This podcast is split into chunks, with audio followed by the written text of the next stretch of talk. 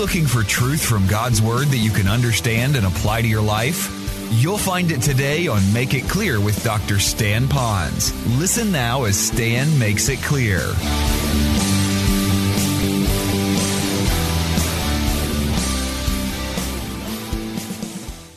To finish well, we really have to realize the words of that song that it is that moment by moment awareness of our daily need for the Lord. And if we know that moment by moment and we sense that He is the very air that we breathe and we keep that first and foremost in our life, then by the end of our life, every breath that we have taken, every part of our life, we then will be able to end well. I read a story recently that just before his team left the locker room before the national championship college football game in the Fiesta Bowl one January, Jim Tressel, who was the head coach of the Ohio State Buckeyes, gathered his team together to go over just some simple things just before they would go out onto the field. He reviewed the game plan, and then he asked them just one very simple question. He asked the guys this How do you want to be remembered? Well, it must have worked because by the end of the game, the Buckeyes won that year's national championship, and they brought down the Miami Hurricanes, who had a 34 win record because of that maybe one question How do you want to be remembered? However, eight years later, the headlines read this Jim Tressel resigns amidst NCAA violations. Well, I know that still is being sorted out, but the real question still hangs in the air. How do you, really, how do you want to be remembered at the end of your life? I think we can open up the newspaper during this last year, and there are some politicians that are ending differently than when they began televangelists, preachers, CEOs, military people. You're going to find them wherever they might be, where they start out well, but by, by choices that they've made, we know that the likelihood of them ending well won't happen. And those of us that have families and we choose to make decisions and we do not end well, it's very, very costly. You think of all those different groups of people that I've mentioned, when they don't end well, it costs them dearly with their families, their finances, their careers. And the older we are, and that we kind of bail out and we don't end well, we really don't have enough ground left in time to be able to uh, recapture that again. But I want you to know that it's not always doom and gloom and that we are destined to not ending well. I'm thinking of Billy Graham. Now he's almost in heaven, but yet this man has an untarnished testimony regarding finances and females in his life. A very godly man. And I think of even Ronald Reagan, how he ended as well. So the real question goes to us how do we want to end our life? If we were in Florence, Alabama, I believe I could take you to an old family cemetery behind a plantation where they buried their old family members. If we crawled over the rock wall and we began to look at the little tombstones that are basically faded, this is what we would find in this particular family's cemetery. It says, Loving father, beloved mother, darling son, rest in peace, asleep in Jesus.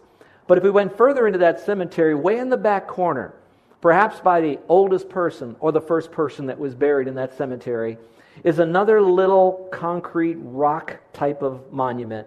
But on that monument, there's only five words, and I believe it said it all. It says this Who lies here? A man of unquestioned integrity. So I really ask you now, how do you want to be known at the end of your life? Now, some of us, we can project maybe 40, 50, 60 years. Some of us maybe only 10 years. Some of us maybe only a year. And some of us might be thinking about, boy, I really want to end well. Well, I'd like to make it easier for you.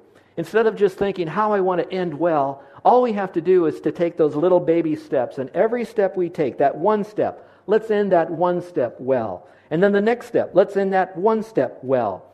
So for you, if you're involved in a committee or a club, you just take that one season of your life and do the best you can and end your season there well. And then you go to the next season of activities or an event and end that well. And what will happen when you finally are ready to meet the Lord? You can then look back at the legacy that you have left and that you've chosen every season of your life. You've lived it fully to the glory of God, and therefore you have ended well. And I look at someone who's done that, no greater person than the Lord Jesus Christ. The night before he died, he went to, to his heavenly Father and he said, I've completed the work that you called me to do. And then when he's up on the cross, it is finished. And yet his best work was still yet to be done when he resurrected from the dead. So now I look at Christ. He ended well. Now, for those of you who have trusted Christ as Savior, that means that you are now divinely reborn, which means now you're a partaker of the divine nature. So within you now, you have the potential, like Christ, to finish well if you allow Christ to live his life out through you. Well, last week we began, or two weeks ago, we began a series on finishing well. I gave you two of four points. Now, we could go over 400 points of what to do, but if I could only leave you with two, two of these that you could own for yourself, and you can take this in little bites over every event, every stage, every responsibility you have, then you too could end well. So here's the first one we covered, and that was simply start serving.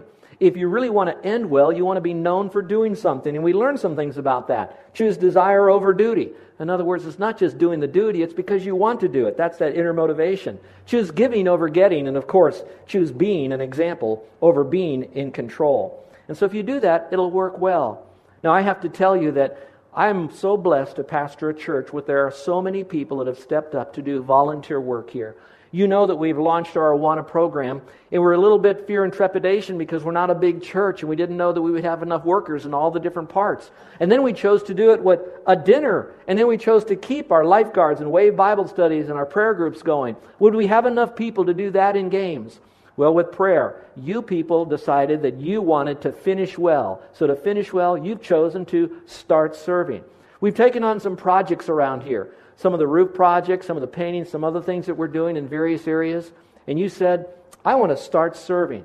Well, if you haven't yet, and you want to finish well, there are plenty of projects around here that you can participate in so you can look back and say, you know what? I not only taught, but I also got my hands dirty. I not only served, but I also sweat, and I've got sweat equity in this ministry. So there's a part for every single one of you. So I would like to encourage you to start serving somewhere. And if you're wondering, where do I begin? Well, I'll be sure to tell you that any of our pastors would love to come alongside you, find out what your zone is, your skill set is, your passion is, and we'll find that little puka that you can fill, a little hole here, because everybody is somebody in his body. And every part of his body needs every part of his body for us to do what God wants us to do. So if you want to finish well, start serving and do it as soon as you can. The second, we learned about staying humble. And I don't think I need to park on that one too long, but simply choosing to give God the glory and others the credit. So as soon as you start saying, Lord, whatever I am and whatever I could be, it's because of you, that's the humility. And then when things happen your way, you know that you're not the person who began and ended all of this, that you had help with others. So you give God the glory, but you give credit to other people. Well, let's kind of get into some new material here about how to finish well. Number three would be to stop worrying. You might say, well, how does that come into, you know, finishing well? Well, I find that worriers really don't make much of an impact on the world because often when we begin to worry about something, we begin to have paralysis by analysis. What about this? And what if that? And I don't think this is going to happen. And oh, what's going to go on in my life? And we start fearing finances and fitness and friends and foes. We begin to shut down. We don't start serving then. We really begin to worry and we, we kind of cocoon at that time. And so I think sometimes we fight so many imaginary dragons that we don't have enough time or energy to fight the real ones that are out there. And then sometimes a person who worries, they tend to focus more on themselves. Well, I'd like you to know that when Carol and I return from this three week trip, we're going to launch a brand new series here. The Lord has given me some great insight that I'd like to share with you on the fear factor. And we're going to talk about all the fears that we might have, the big ones, and then what does God have to say about it, and then how we can overcome those so we can be bold and strong and move forward and really finish well. And so, again, we need to stop worrying. I think worrying sometimes is like those of us who fish. Now, I like to fish, really. I have to tell you that I have not fished. I haven't put one hook in the water since I've been here to Hawaii. And I look forward to the time that I can do that. But I remember growing up as a kid, I was probably not the very best fisherman and frustrated my mom and dad. But I remember going fishing, and maybe you have a young person like that, as I was. I would get the hook and the line and the reel and all of that, and I'd put my bait on there, and I would, you know, cast it out. And when I did, the, it would hit the water, it would start going to the bottom. And I mean to tell you, not 15 seconds later, what is a young kid who's wanting to fish? He wants to see, did I catch anything yet? Is my bait still alive? And what do we do? We reel it and we check it out to see if it's still wiggling. Yep, still wiggling. So we throw the bait back out there again and we keep doing it. Well, I'm telling you that because a lot of us, we do the same things. We will have our worries, we then give it to the Lord, but then we take it back again. and then we give it to the Lord, and then we take it back again. And do you know when we mostly take our worries back? After we shut the last light out in our home and our heads hit the pillow at night, then we start worrying again. If that happens to you, can you say, uh huh? Sure, it happens to all of us. That's why in this passage, Peter says, cast all your care, all your anxieties, all your burdens on Him. So when you hear that word cast, I want you to think about it casting it, though, but also leaving it with Him. I heard a joke recently, so I'm preparing you. This is a joke, all right? about this guy who liked to go ice fishing. So he went out one day with another young boy, and so they drill their holes in the ice. And the boy was a little bit further down the, the ice lake there, and he's fishing away. And this guy's fishing, he's not catching anything. But this boy over here seems every time he drops a line and he brings up something. So this old man went to this little boy and says, You're catching fish, and I'm not. How are you doing all that? And the little boy just kind of looked at him and, uh, you know. So the guy said, oh, I'll figure it out myself. So he tried again and he didn't. The boy's bringing in fish and he's not catching any fish. He goes back and he says, How come you've got a bucket full of fish and I don't have any? How do you do this? And the boy went, and so the guy says, ah, and he went back and he started fishing some more, and he finally gave up, and he walked up to the guy and says, if you don't tell me how you're catching this fish, I might as well go home. So the boy kind of got up, and then he leaned over and he spit on the ground. And when he did, he reached over and he says, Sir, you got to keep your worms warm. Get it? Joke. My point simply being is this is that some of us keep our, our worries warm. We think about it all day, and it keeps us away from having the creative juices to move forward. I went to a seminar one time that said this that a resistant spirit destroys a creative spirit. And sometimes we resist doing something because fear of failure, fear of the future, fear of something. And what happens then is that we don't have the creative juices to move forward to do something. Well, maybe you might be struggling with some of those worries right now. If I could give you two solutions to it, I believe these two might unlock some of that fear that you have, and you can embrace that wonderful joy of peace in your life. And here's the first one. So, how do you stop worrying? Simply pray about everything. Whatever you have, you pray about it. I particularly like the way it says here in the New Living Translation. It says it this way Don't worry about anything. Instead, pray about everything. I like that. Don't worry about anything. Pray about everything. Tell God what you need and thank Him for all He has done. So maybe you're going through something right now that's pretty heavy duty. Whatever it might be, what you want to do is you want to talk it over with the Lord. You give it to the Lord. You now now take that through and process it with Him. Allow Him now to take control of that in your life. Now, some of you might say, Well, I have prayed about it, but I still have trouble. I give it to the Lord, but I still think about it. Well, here's the second solution. While you're praying about it, while you're giving it to the Lord, while you're remembering that He's in control of everything that's in your life, keep your thoughts on Jesus. I find that in Scripture, Isaiah says that if I keep my mind on Him, I will have perfect peace. This verse goes on to say this in Colossians 3 1 and 2. It says, Since you have been raised to new life with Christ, Set your sights on the realities of heaven, where Christ sits at, the, at God's right hand in the place of honor and power. Let heaven fill your thoughts. Do not think only about things down here on this earth. I like that last part. You think more about heaven and that God's on the throne and He's in control and He'll work this out His way and His timing and not worry so much about what's happening here. I believe if we do that, then our worries will now take flight and leave. Someone once said this worry is letting the problem work on you. Prayer is letting the problem be worked on by God. And so maybe what you'll do is take the worry that you have right now and you say, Lord, I've been working on this thing. It seems the more I'm in it, the more I'm messing it up and things just aren't going right and my attitude stinks. So, Lord, here's my problem, here's my issue, and I'm going to give it to you now. Now, you work on it and you show me how I should partner with you through this problem. And when you do that, I believe then that the worries will begin to flee and you're going to see the solution. Maybe not yours, but God's solution, which will be the one that'll bring you peace. So, we learn how important it is for us to start serving we learn how important it is to stay humble. We also learn how important it is for us to stop worrying. Now let's learn how to stand strong. Now, this is a longer passage here in 1 Peter, verses 8 through 14. So I'm going to kind of pick it apart a little bit by talking about standing strong. You know, in order for us to finish well, we have to stand strong today. We can't be giving in. There's a phrase that's very familiar in our country since 9 11, and it goes like this Eternal vigilance is the price of freedom. Let me say that again.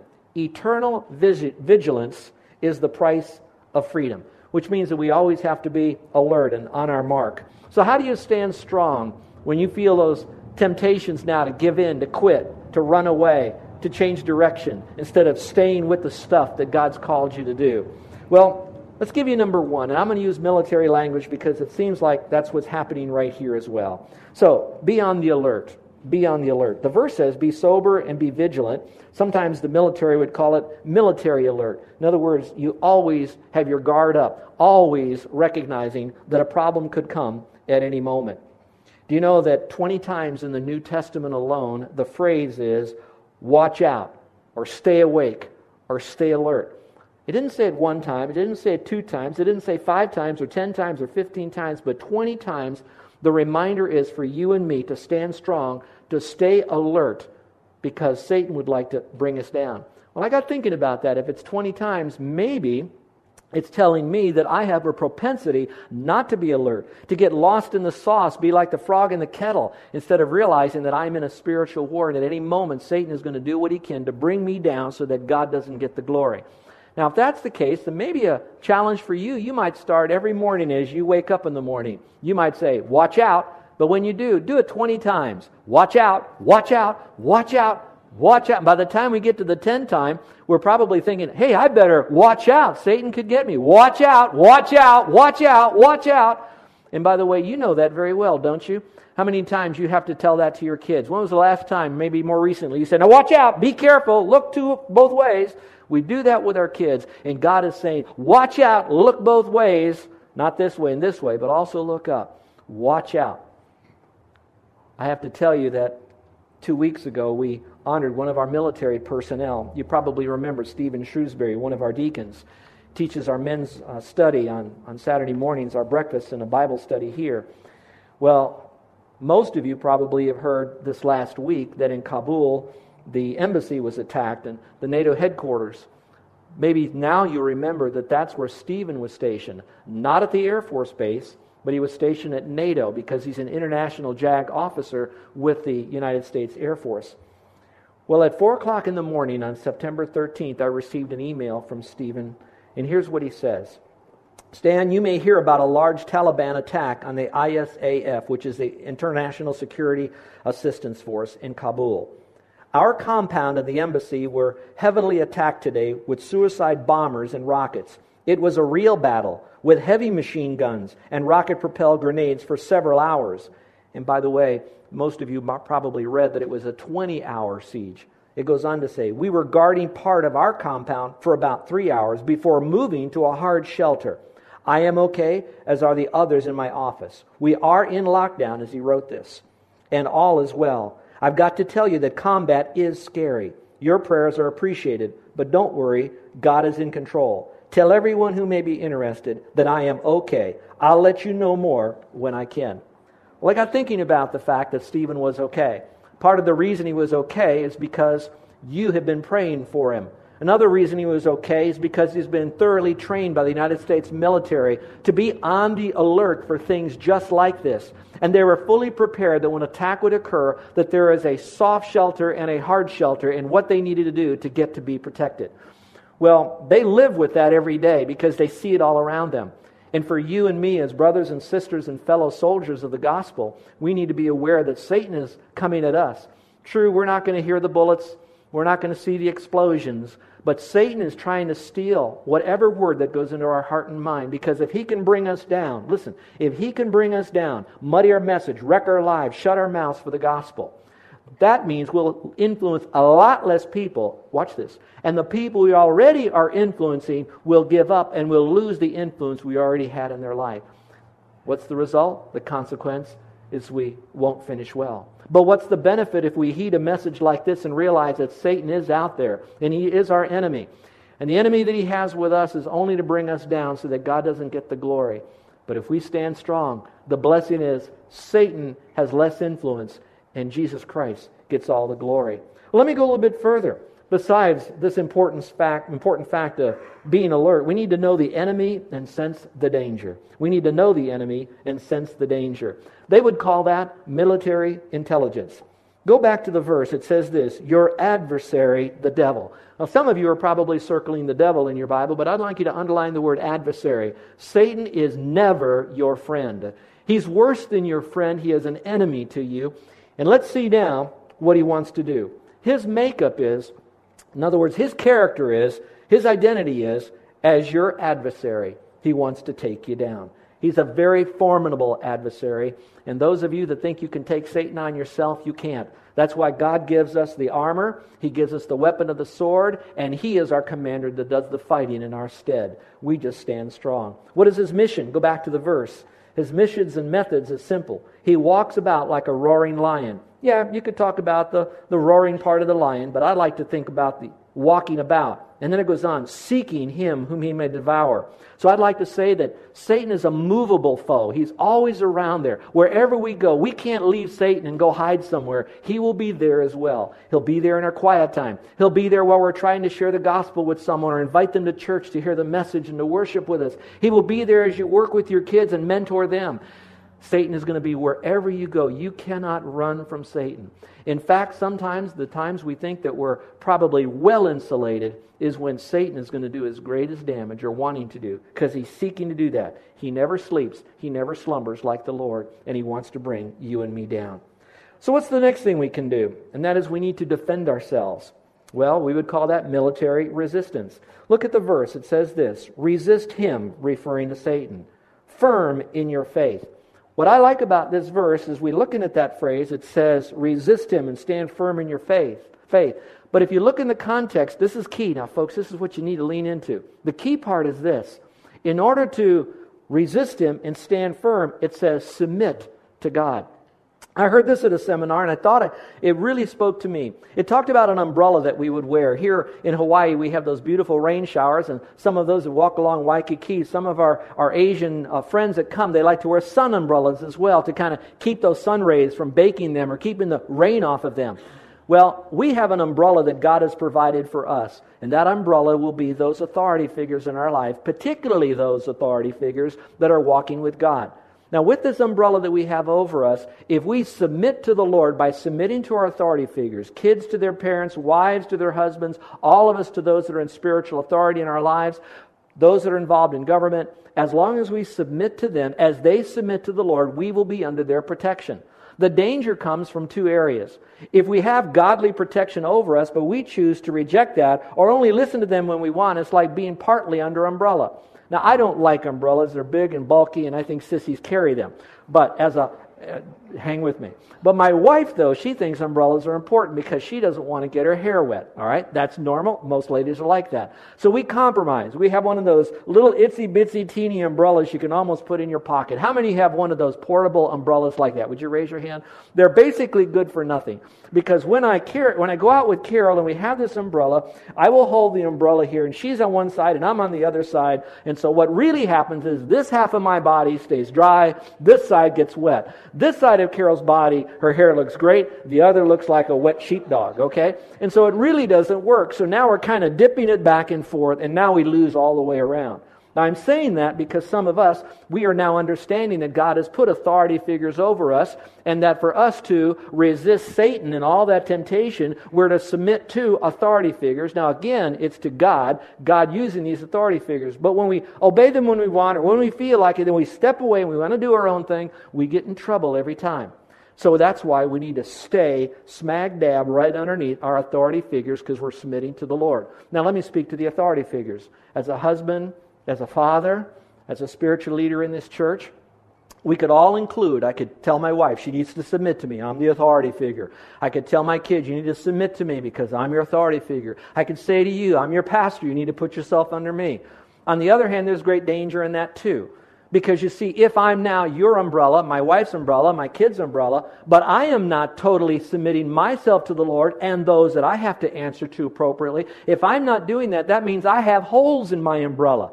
So while I am the umbrella, but I'm, I'm kind of a holy guy, but not a H O L Y guy. All right? I've got holes in me. And so now what happens, it will affect those that are under me. So, all of you who are the head of household, all of you that have people that are called to respond to you under your authority and purview, it is important that you stay so close to the Lord and submit to Him. Then, as they're submitting to you, they're really submitting to the Lord because you're submitting to the Lord. So, that whole process is I resist the rain by submitting to the umbrella. You're listening to Make It Clear with the teaching of Dr. Stan Ponz, founder of Make It Clear Ministries. Make It Clear is dedicated to taking the Word of God with clarity into every person's world. It is the support of listeners like you who make the ministry of Make It Clear possible. You can provide your tax deductible gift to Make It Clear online by going to makeitclear.org, or you can mail your gift to Make It Clear, P.O. Box 607901, Orlando, Florida 32860. Thank you for helping us make it clear. If you would like to have Dr. Pond speak at your church or event, please send us an email at tellmemore at makeitclear.org. Thank you, and remember to make it clear.